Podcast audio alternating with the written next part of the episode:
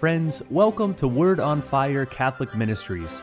Word on Fire is an apostolate dedicated to the mission of evangelization, using media both old and new to share the faith on every continent and to facilitate an encounter with Christ and His Church. The efforts of Word on Fire engage the culture and bring the transformative power of God's Word where it is most needed. Today, we invite you to join Bishop Robert Barron as he preaches the gospel and shares the warmth and light of Christ with each one of us. Peace be with you. Friends, we come to this third Sunday of Easter, and our gospel is what N.T. Wright calls the masterpiece within the masterpiece. He means the whole 24th chapter of, of Luke is a masterpiece, but within that, we find this account of the disciples on the road to Emmaus. And it's a masterpiece for all kinds of reasons, but I think basically because it's a summation of the spiritual life. I mean, you can read all the dynamics of the spiritual life off of this story. Look how it starts. On that first day of the week, two disciples of Jesus are walking to a village seven miles from Jerusalem called Emmaus. Everything in Luke moves toward Jerusalem. That's where the action is. That's where the cross and resurrection take place. That's where the coming of the Spirit is. Everything moves toward Jerusalem. Jesus sets his face toward Jerusalem. So these two disciples are walking the wrong way. That's the point we're meant to see. And again, everybody, we're meant to identify with them. They stand for all of us disciples of Jesus who nevertheless keep getting it wrong. We keep walking away from where we should be going. Here's the good news though even though they're walking the wrong way, Jesus comes and walks with them, though they don't recognize him. You know, several things here, but it's that primacy of grace, which I talk about all the time because you could say it's the master theme of the Bible. It's not as though we have to perform adequately to get God to love us. That's just the wrong logic in the spiritual order. Rather, even when we're walking the wrong way, Jesus comes and walks with us. You know, and also these great themes in Pope Francis come to mind here. The Pope keeps emphasizing accompaniment, and that's what this is. They don't have to perform to get him to accompany them. Jesus simply comes and he walks with them. And then, with this kind of delicious irony, Jesus himself says, Well, hey, what are you talking about as you go? What I love here is it's a, it's a template, I think, for anyone involved in the work of the church. What will never work very well? If we simply start pontificating from on high, we simply start wagging the finger morally at people. Uh, that almost never works. The first step which is an invitation of God, it's a step of grace, is to move into somebody's world. Walk with them even when they're walking the wrong way. Ask them what they're talking about. What's on your mind? You know, I always remember Paul Tillich, the, the Protestant theologian, who said, most sermons are answers to questions that nobody's asking. so Tillich recommended what he called the method of correlation to correlate the questions of the time with the answers of the gospel. Well, that's a good instinct for any teacher, preacher, pastoral minister. What, what are you talking about? What's on your mind? Again, Pope Francis is really good, I think, at emphasizing these motifs. And now the irony continues because it's, it's Christ himself asking the question. And then we hear one of them, named Cleopas, said to him in reply, Are you the only visitor to Jerusalem who doesn't know of the things that have taken place? And then Jesus, Well, what, what things? What are you talking about? And then Cleopas and his friend begin to recount for the Lord himself all the basic details of the life and ministry of Jesus. He was a prophet, mighty in word and deed before God and all the people. Our chief priests and rulers handed him over to a sentence of death, crucified him. We were hoping he'd be the one to redeem Israel. And now third day since these things took place, and some women in our group say he's risen from the dead. Now, here's what's extraordinary is they, they get everything right, don't they? They've got the basic structure of the story. As I would suggest, practically anybody, at least in the West today, would be able to do, right? If you were to ask someone, well, hey, tell me about this Jesus of Nazareth, about Jesus Christ, they, would probably tell you this basic outline. So, so why are they dejected? Why, why are they walking the wrong way? Why are they so sad? Because though they have the data, they don't have the meaning.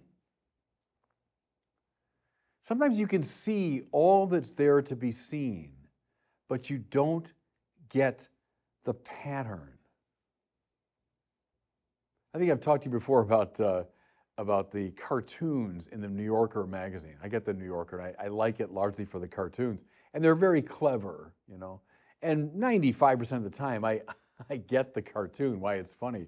But sometimes I'll look at a cartoon, uh, I'll see everything in it all the characters, their expressions. I'll read the caption.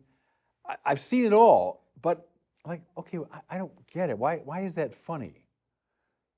And it, it might take some time before you know, the light goes on and you get it. But see, getting it doesn't involve seeing any more data. It's not like, oh, oh, I missed that character back in the corner. No, what I come to see is the pattern that links all of this together. Now come back to the story. They, they got all the details right, all the data right, but they don't have the pattern. And at this point, it's, it's a turning point in the story. At this moment, Jesus, who's been, you know, listening and walking with them in this kind of, you know, non-judgmental way, hearing their point of view, he says, Oh, how foolish you are how slow of heart to believe all that the prophet spoke. Was it not necessary that the Christ should suffer these things and enter into his glory? Now, notice something, please. We talk about accompaniment, terrific. I'm all in favor of it. We talk about you know, walking with people, listening to them, not being judgmental, not wagging the finger. Yes, yes, I agree with all that. Primacy of grace, yes. But notice, Jesus does not just wander around with these two fellows. He doesn't just walk any way they want to go. At a decisive moment in the process, he begins to teach them. Don't you get it? Don't you see the pattern that the Christ had to undergo suffering so as to enter into his glory?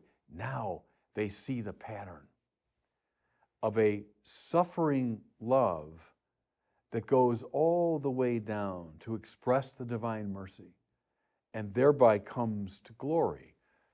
There's the pattern. And then, with that in mind, here's for everybody that wants to get more deeply into the scriptures.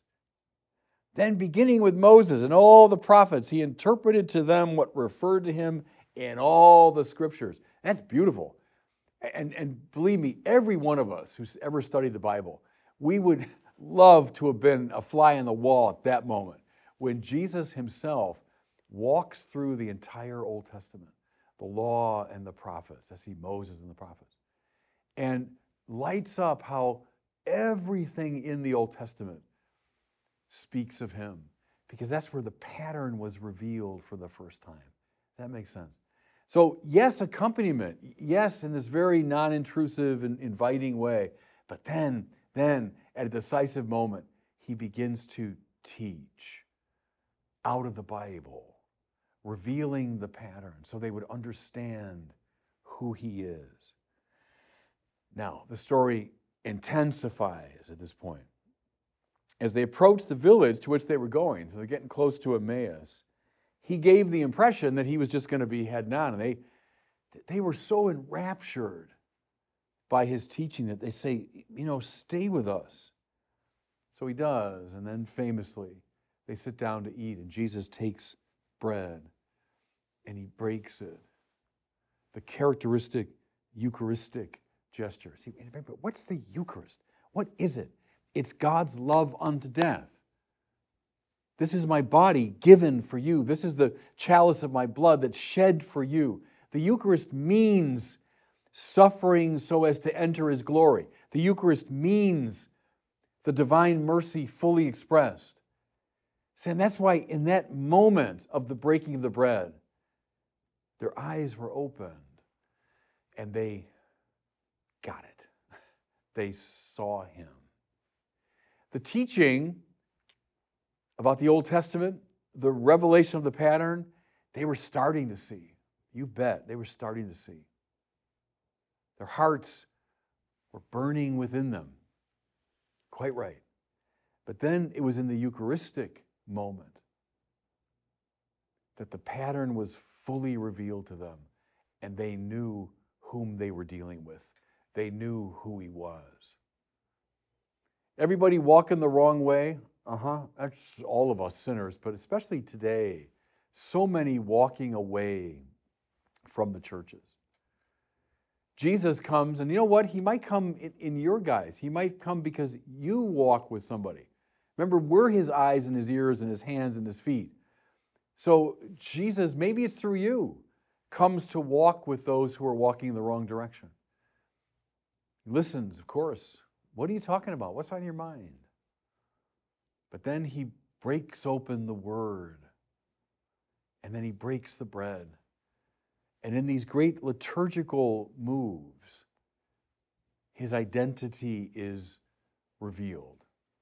That's why, you know, my fellow Catholics, especially listening to me, this is why we have to draw people back to the Mass. I mean, what is this but the Mass? But the Mass, there's the liturgy of the Word, followed by the liturgy of the Eucharist. And in both those moments, it's Christ who is addressing us. Now, look how the story ends. They recognized him, but he vanished from their sight. How come he vanished, by the way? Von Balthasar says because he disappears into the mission of the church. It's beautiful, huh? He disappears into their mission. Listen. So they set out at once and returned to Jerusalem. They started going the wrong way. But the encounter with Christ through the Word and through the Eucharist now sends them back in the right direction, despite the danger of the road, despite the lateness of the hour, despite their fear of what would happen to them in Jerusalem. They go back to the sacred city. At the end of Mass, after we've experienced Christ in the breaking open of the Word and the breaking of the bread, we hear those words go, go. The Mass has ended. Go.